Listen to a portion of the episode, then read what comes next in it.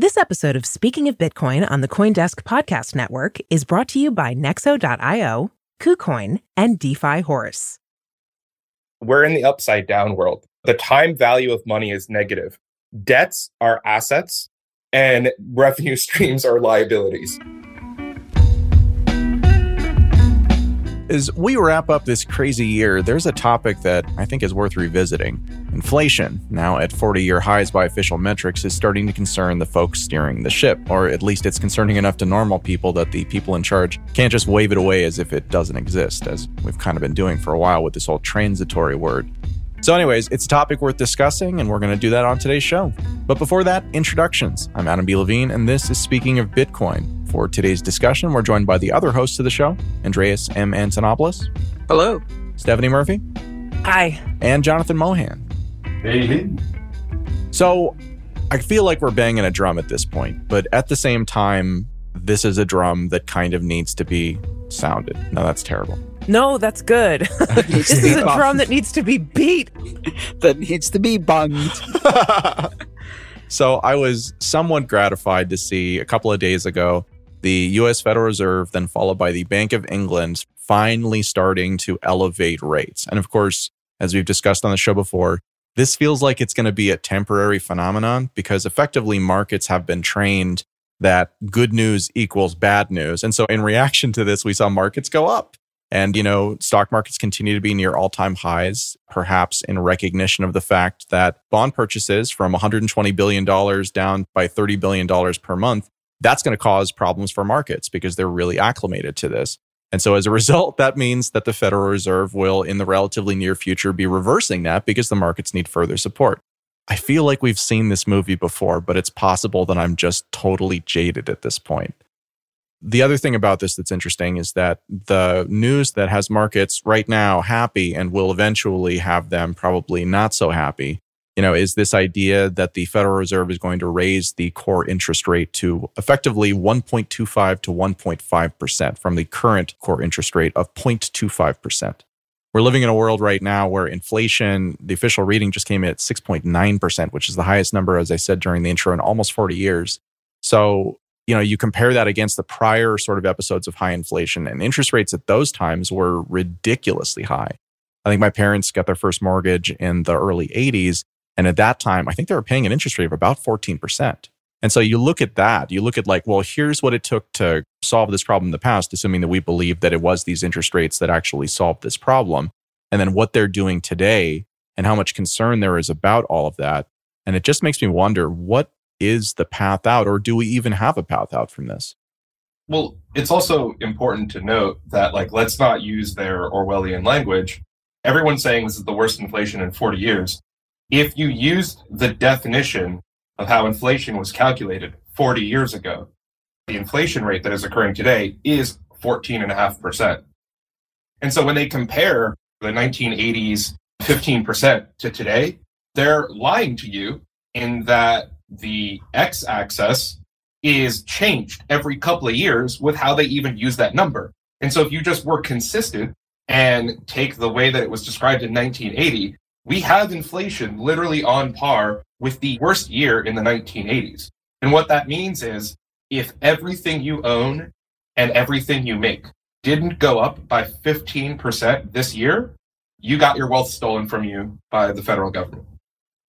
Let that sink in. We can talk about numbers and percentages, and they're stunning and shocking, but I think that most people have a felt sense of what's going on. Because when they go to pay their bills, let's say for heating their house this winter or buying groceries at the grocery store, you notice a big difference. Hey, that's not normal. That's not like it was the last time I went to the grocery store. That's not like it was last year. That's not my usual food budget. I mean, if you make a budget for the year and you're trying to live on it, and then by the end of the year, there's price changes of 15% or more on certain things, it's pretty hard to stick to that budget unless you really make some drastic cuts in your standard of living. And at the same time, people are being told by pundits and government officials that there's nothing to see here. Everything's fine. It's the strongest economy ever.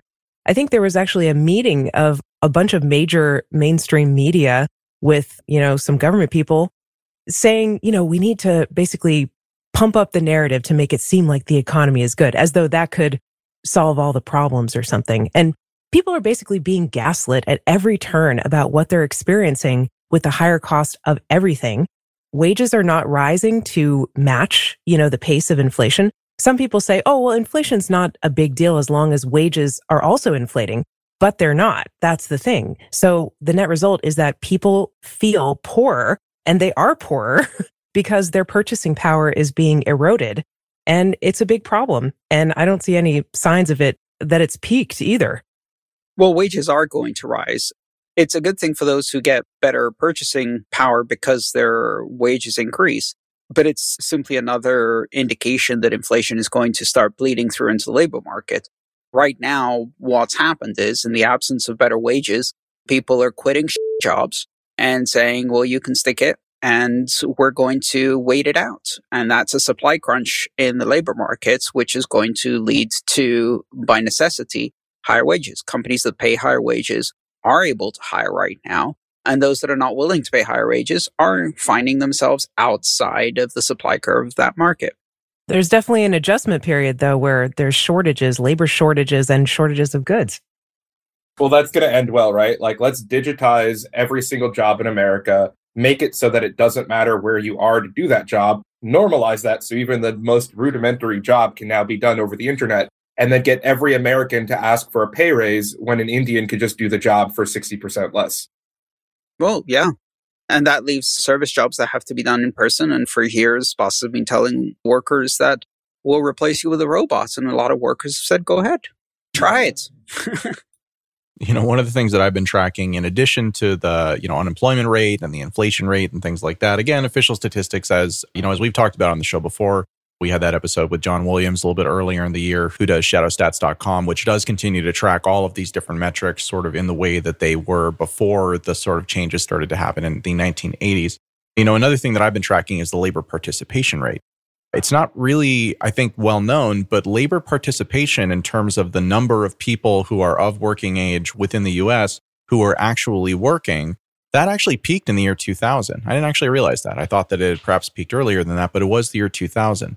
And it's been going down slowly ever since. When the shutdowns hit, then we saw a very sharp spike down. And so now we're at about, I think, 64% in terms of labor participation, which is the lowest rate that it's been almost 20 years, with the exception of that first couple of months of the shutdowns. All right. So if inflation is coming, this should be fixed or is already here. This should be fixed fairly easily. I mean, all the government has to do is increase rates, right? But oh, hang on a second. When the government increases rates, that affects the repayment of debt. In fact, it increases the burden of debt repayments significantly, both for individuals and more importantly for the government, which is in even more debt than individuals. So how's that going to play out? I mean, how is the debt repayments going to be handled? It's already eating up, I think it's like a quarter of the federal budget at the moment is debt repayment. Yeah, and you also have to point out that there's absolutely no signs of them, you know, stopping the spending that is actually driving all this debt in the first place. Spending money that the government doesn't have and has to get from somewhere, you know, it's going to come out of your pocket one way or the other. Yeah, I'm looking at the T bill rates right now. And again, like we're talking about inflation, right? And again, the whole idea of investing in something that's safe is that it provides a low yield, but you still gain relative to inflation. Now, spoiler alert anybody investing in T bills who isn't the Federal Reserve or the Treasury Department themselves is not really doing a favor to themselves. They are effectively just given money to the government in order to do this. And so, again, increasingly people are doing it less and less. And so increasingly people are finding other ways to spend their money. We're going to talk about this in another episode that'll be coming out next week. But yeah, I mean, I don't know, like I don't want to go down this super dark rabbit hole that we've already gone down here, but I'm having a little bit of trouble seeing the light at kind of the end of the tunnel here. Typically, economic signals like this would be really, really kind of bright red lights that would say to a responsive leadership class, that something needs to change because this is unsustainable. And that unsustainability manifests in multiple ways. One of those ways is it makes it more difficult for me to retain the power that I have to determine how we do things. And I kind of have lost faith, I suppose, in the system to do that. I think I have faith in the people to get increasingly upset about it. And I kind of feel like our system in the US is really built around this idea where we just mostly want to be left alone as individuals. And then if the government does something that is so, you know, dumb and destructive, then it sort of forces the issue and forces people who would just rather live their lives, right? And not get involved with any of this stuff to then get involved. And that even has kind of become challenging, right? Because everything is so politically polarized. It seems like there is no sort of appeal to reality that I think that in past cycles may have been a little bit more present. Well, I'll tell you one thing. The one conversation that isn't happening in political circles is about inflation. There's a lot of other things being talked about, mostly distractions here and there but the inflation and some of the things that are feeding the spending are not being discussed. Well, I hear it discussed. I don't know. Maybe it depends on what kind of chatter you're listening to, but I do hear it being discussed. Well, I don't hear it being discussed much in Congress. Oh, you mean among politicians? Okay. Yep. The people who could do something about it. yeah, exactly. Uh, they just passed a $786 billion defense spending bill, 30 billion more than last year, with absolutely no discussion at all and of course, all of that's being financed by debt. Yeah, I don't know. It starts to look like obviously none of us can predict the future, but I'm kind of with you, Adam. Like, I'm not sure I see a way how we get out of this. I'm kind of just hunkering down and bracing for the storm. So let's talk solutions. Like, how do you define hunkering down and bracing for the storm? What's your prep plan here? I don't know if I want to get into this, but I have actually changed my life a lot over the last couple of years. I moved out to the woods and I started producing a large percentage of my own food through gardening and raising animals. And, you know, Andreas called me privileged once when I talked about this, but I do feel privileged. Honestly, I feel like this is like a really fun thing to do. It's something I've always wanted to do. Now I'm lucky that I had that desire to do it. I know not everybody does and not everybody can live out in the woods, but that's a good solution for me. And, you know, I feel like with what's going on in the world, it's a good move and it's been good this year. I think it's important for people not necessarily to come away with the conclusions that we have, but to establish that what's happening is you're being paced. And pacing is when, if I asked you where your red line was and you gave me a number and you said, that's my number. But instead of doing that, I just kept moving you like a frog in water, boiling you slowly. I'd get you way further than the point that you would have said you would have stopped because you just kept going along.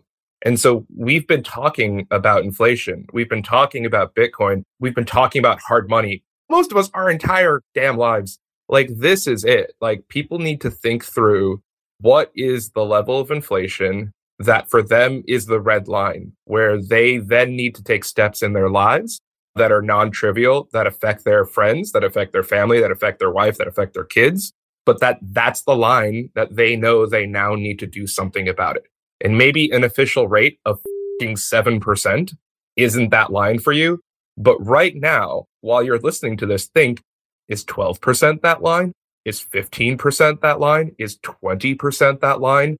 When is the number high enough that you will actually do something about it and think about it's better to be a year early than a day late? Because when this goes bad and you're a day late, you're going to wish to God you were a year early. Are you talking about investment strategies or like lifestyle stuff? Just everything. Bit of both. Let's talk investment strategies. I mean, you mentioned growing your own food and raising animals. And we've also talked, so that's a great life strategy, you know, being self sufficient, reducing your costs, being as independent as possible. It's partly also because, like, I don't like what's going on in greater society right now, and I want to be away from it as much as possible. Yeah. And that's great if you can do that. And so for investment strategy, what do people do? Because, you know, right now, a lot of people are probably looking at crypto and Bitcoin specifically and thinking it's risen so much in the last two years. Do I really want to buy into this? Or is there some other way that I'm going to invest my portfolio or split my savings or do something? A lot of people are buying assets. They're buying assets they think are durable assets whether that's cars that don't depreciate, secondhand market for cars is actually to the point where you can sell a secondhand car two years after you bought it for pretty much the same price you bought it for because the market's so squeezed. you know, we've talked about countries where inflation hits so hard that people buy washing machines and keep them in their packaging because that's a durable investment and second cars and third cars. Real estate. I mean, can you even get into real estate at this point? I think that one's been played out completely. Yeah, real estate's risky too. And people have talked about precious metals also as a hedge of inflation. If you're not into crypto or if you have questions about it or you're not sure, okay, fine. Like maybe you're a gold bug or something. You could get interested in precious metals. But there's another strategy that I've been interested in for a while called the permanent portfolio, which doesn't include crypto, but it's basically like this back tested strategy that you keep a certain percentage in different asset classes and it performs like, you know, pretty well in a passive investment strategy in almost any economic conditions. I don't even mean buy Bitcoin. I'm not even trying to say that. But what I am saying is that if you think that there is a 30 or 50 or 90% chance that three years from now, your red line is going to be hit, then, like, as a man or as a woman, as a father, as a mother, it's your responsibility to start thinking through what you can do about that.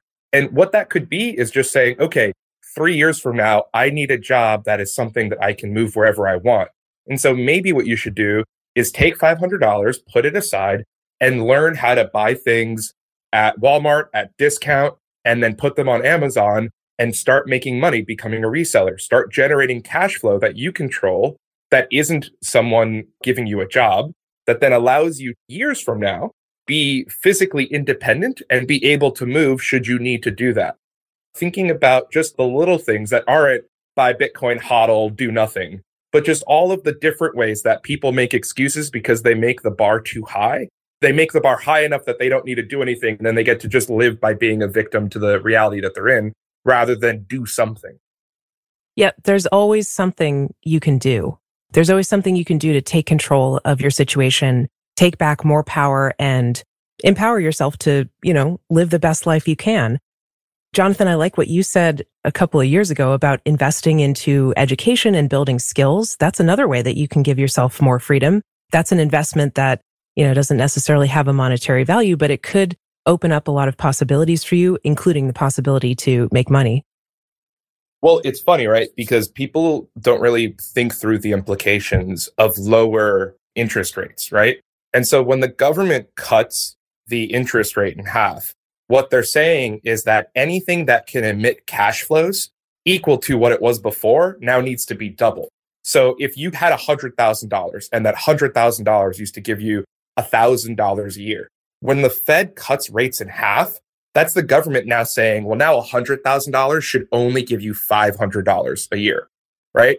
And so if you think of yourself as an asset, what the government is saying is every time they cut rates, they're saying you as a person, you as a productive vehicle, you now need to be that much more capable in order to make the exact same amount of money per year. Because all a person is, is a bond, is a vehicle of value that generates a dividend each year of a particular amount. And so when the Fed cuts rates and you need $10 million instead of, you know, $5 million to emit, you know, 60K a year, they're doing exactly to you what they're doing to your money. And so thinking about ways to generate cash flow to improve your personal value so that you can generate more capital is what that's all about. Because right now, if interest keeps going up and rates keep going down, you're going to need to literally be worth a million dollars in capability to make 50K or 20K a year. And that's the reality we're going to. In the same way that bonds, you're going to go from needing 100 million in bonds to a billion dollars in bonds to make a million a year. You're going to need to go from having skills, capabilities, and a knowledge set worth a million dollars to a hundred million dollars just to keep making what you used to make. And you look at that and you go, that's freaking impossible. Right. That's why you can't succeed or live in Venezuela. That's why you couldn't succeed or live in the Weimar Republic. And people just need to look at what's happening right now, look up the crack up boom and figure out where in the line is their line for them to get the out and just think through like, this isn't alarmist. This is just understanding the way that these things are playing out and having you come to your own line in the sand rather than just be a victim to what's happening by not thinking about it and just going along with it until it's too late. Nexo is a trusted, easy to use crypto platform where you can buy cryptocurrencies at the touch of a button and start earning up to 12% annual interest that is paid out daily. Nexo supports all major assets on the market and even allows you to swap one asset for another or borrow cash against your holdings without selling them. Nearly 3 million people in over 200 countries trust Nexo with their digital assets. So whether you're just getting started or you're a seasoned pro, get the most of your crypto today with Nexo at nexo.io. It's altcoin season, and if you aren't looking for crypto gems on KuCoin, you're doing it wrong.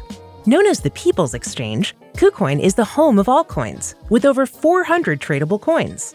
Sign up today to find the next crypto gem in DeFi, GameFi, NFT, and Metaverse. Join KuCoin with 8 million global investors and claim your $500 welcome bonus at KuCoin.com.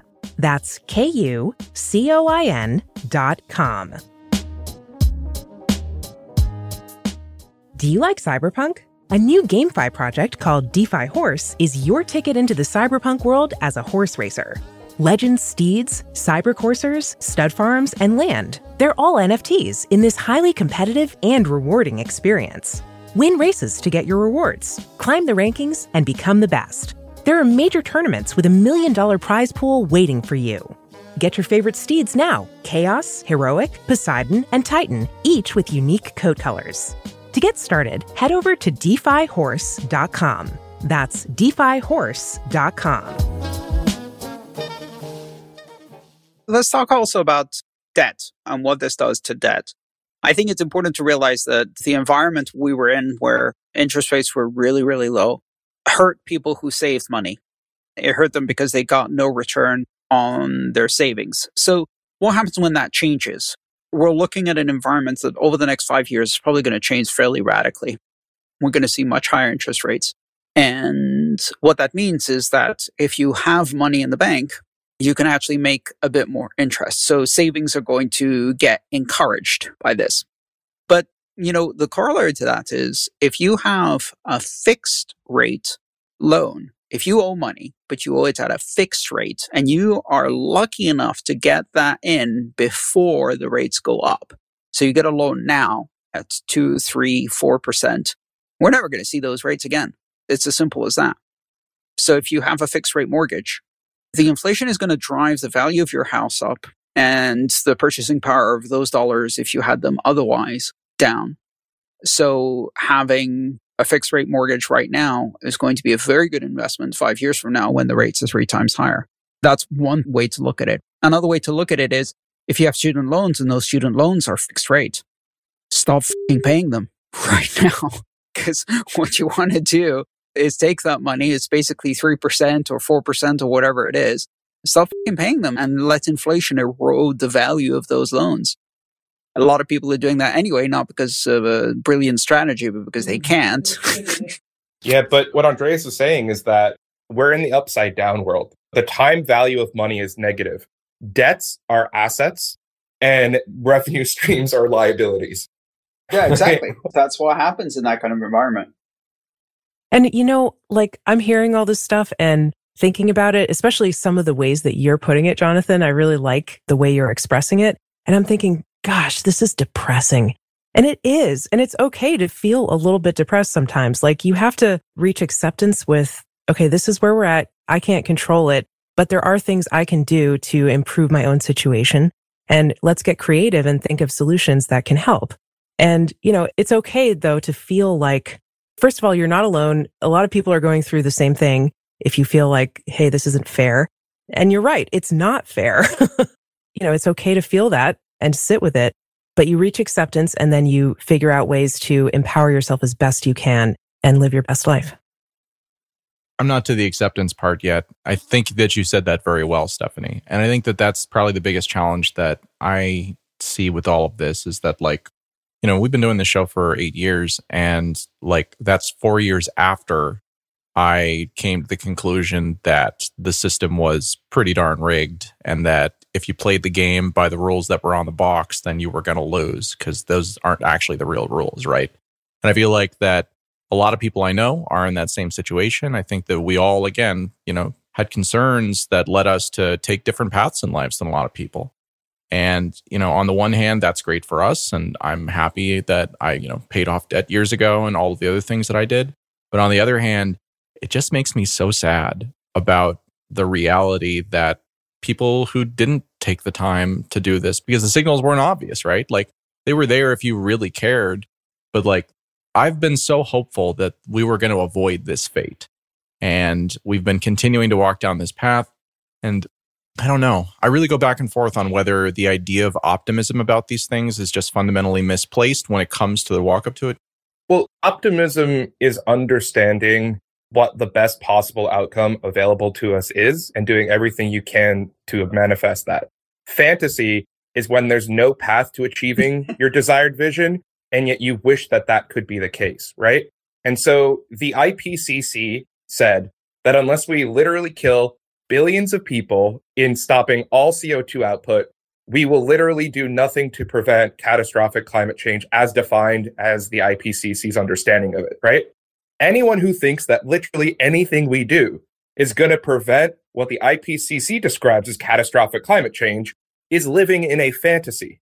Now, you can be optimistic about what we can do to mitigate the harm from that, but to think that we can prevent that is a delusional fantasy because that's not a reality available to us to manifest, right?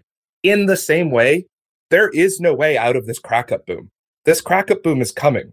All that you can control is at which point you tell yourself that the social costs, the connections, the relationships that you have, that you need to let go of that and not let go of it in a suicidal way, but just say, like, is being in New York, is being in California, is being in America because I like the nightclub I go to and the friends I'm around worth destroying the life of my parents, my children, and my wife. And I'm not even saying we're there yet.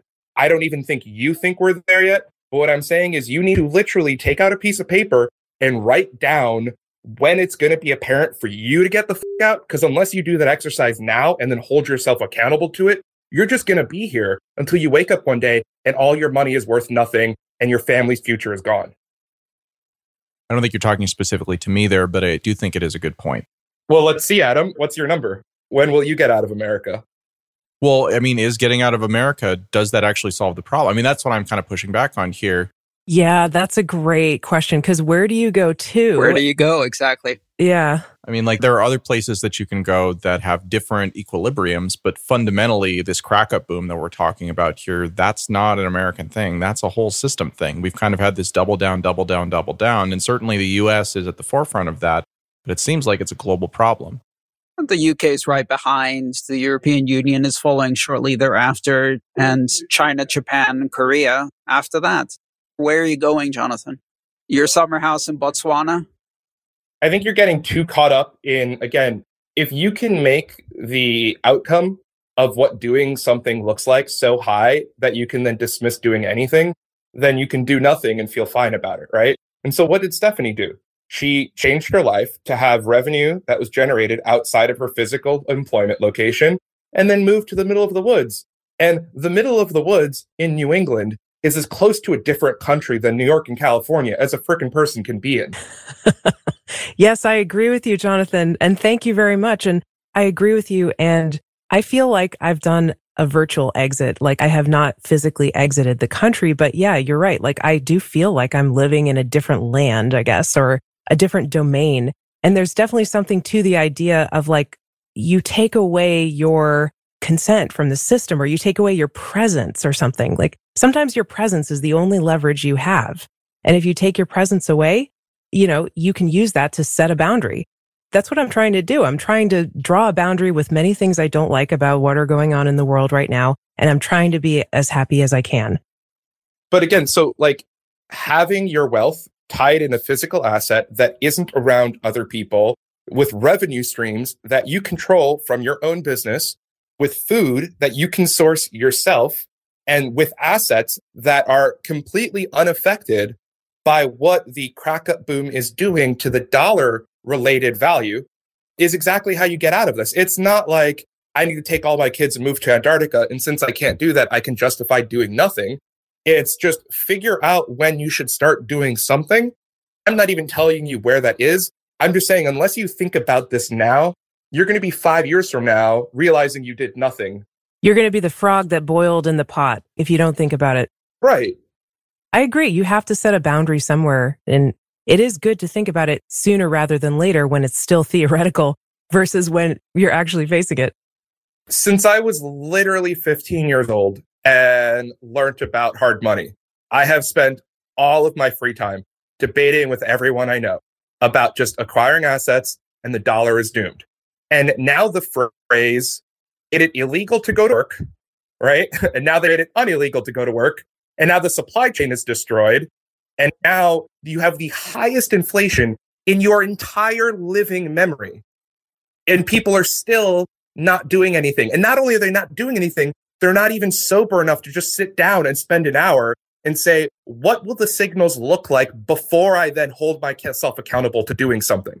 And I'm just saying, for good God, like if the highest inflation numbers in living memory isn't enough of a signal, not for you to do something, but to sit down and say, what will it need to look like before I do something? Then why the f- are you listening to this podcast?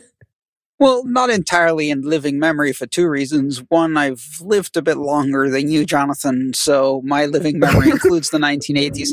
Secondly, in the 1980s, I lived in Greece where inflation was much higher than 14%. So, yeah. so for me, it's kind of warm, but it's not really hot yet. yeah, but we're in the middle of the story. We're not at the end. Yeah, I was just thinking about that.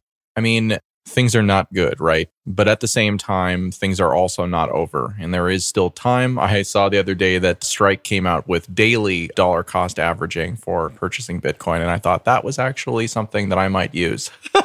Minutely dollar cost averaging. Yeah, exactly. Is that what Jack's doing now that he got away from Twitter? yeah, maybe. With Lightning, you could do it. Minute based dollar cost averaging.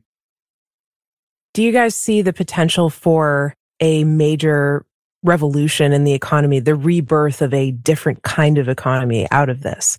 And do you think that would be a good thing? Or do you want to keep the current system or?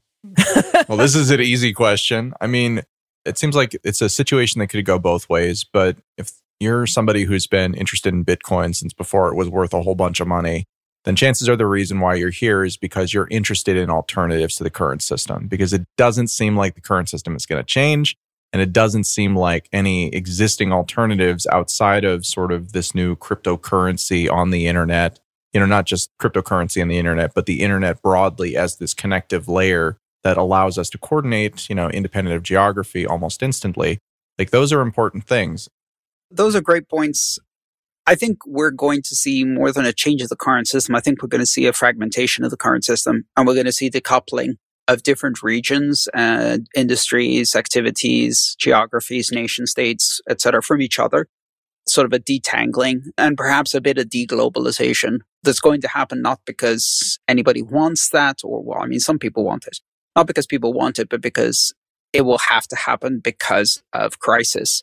So for me, I think we're going to see lots of different parallel systems, alternative systems, gray systems, underground systems, and that means different currencies, different economic cycles, different economies operating. So the big fragment is coming. Well, I would welcome the big fragment because I think when you don't know what to do, it's always great to have like different solutions to choose from. You just know that the current system isn't really working. it's always good to have different things to choose from. And maybe the solutions will be different for different people in different circumstances yeah, competition and options that allow people kind of at the edges of the network rather than folks who are running the center of the network to decide what individual people should do. You know, like that's always a better solution. So, yeah, I think that that makes a lot of sense. I was just going to say, you know, the world as it is established now is like a great oak. And when a tree dies, the only people that are happy are the fungi. fungi are people too. Drop some mushrooms and yeah, drop some mushrooms. That might help with the transition, right? it will expand your consciousness. And on that note, that is all the time we have for this episode of Speaking of Bitcoin. Today's show featured Stephanie Murphy, Jonathan Mohan, and Andreas M. Antonopoulos, and myself, Adam B. Levine. This episode featured music by Jared Rubens and Gurtybeats with editing by Jonas. If you have any questions or comments, go ahead and send me an email at adam at speakingofbitcoin.show. And we'll be back next week with another episode of Speaking of Bitcoin.